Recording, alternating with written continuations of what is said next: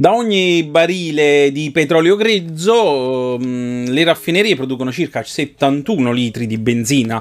Come carburante la benzina viene utilizzata per alimentare le automobili, anche le barche, tosa erba e i generatori.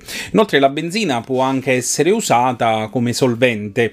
Oltre alle preoccupazioni per i gas serra e l'inquinamento derivante dai motori, anche l'esposizione delle persone alla benzina e ai suoi vapori è un serio problema per la salute. L'inalazione di altre concentrazioni di benzina è irritante e potrebbe portare anche alla morte. Approfondiamo insieme, però prima di proseguire metti mi piace a questo video e iscriviti al canale. It's az, uz, oz. Secondo l'Agenzia per le sostanze tossiche degli Stati Uniti, l'inalazione o l'ingestione di alte concentrazioni di benzina sono irritanti rispettivamente per i polmoni e per lo stomaco e possono causare effetti dannosi sul sistema nervoso. Gli effetti gravi sul sistema nervoso includono il coma e l'incapacità di respirare. Nel caso di inalazione o di ingestione di grandi quantità, mh, mm, si può arrivare anche alla morte.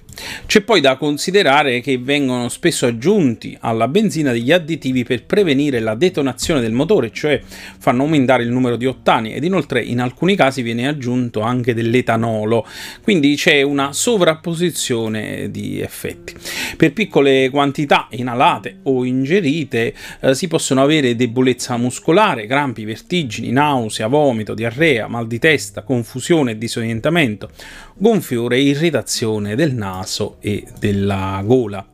Fortunatamente la maggior parte delle persone non è frequentemente esposta direttamente alla benzina o ad alti livelli di concentrazione di vapori, ma i lavoratori in alcune occupazioni, come i benzinai, potrebbero essere maggiormente a rischio. In questi casi occorre far fare ai lavoratori le opportune visite mediche e monitorare periodicamente il luogo di lavoro effettuando delle misure specialistiche. It's, uz, oz. Queste sono solo alcune delle cose da sapere sui potenziali problemi di esposizione alla benzina. Per ulteriori informazioni su questo o su altri problemi ambientali, di qualità dell'aria, um, salute e sicurezza, visita il nostro sito web www.a2c.it.